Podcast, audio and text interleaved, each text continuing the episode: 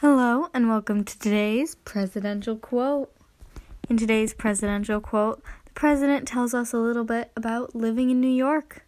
Today's presidential quote is It is very hard and expensive to live in New York. This has been today's presidential quote.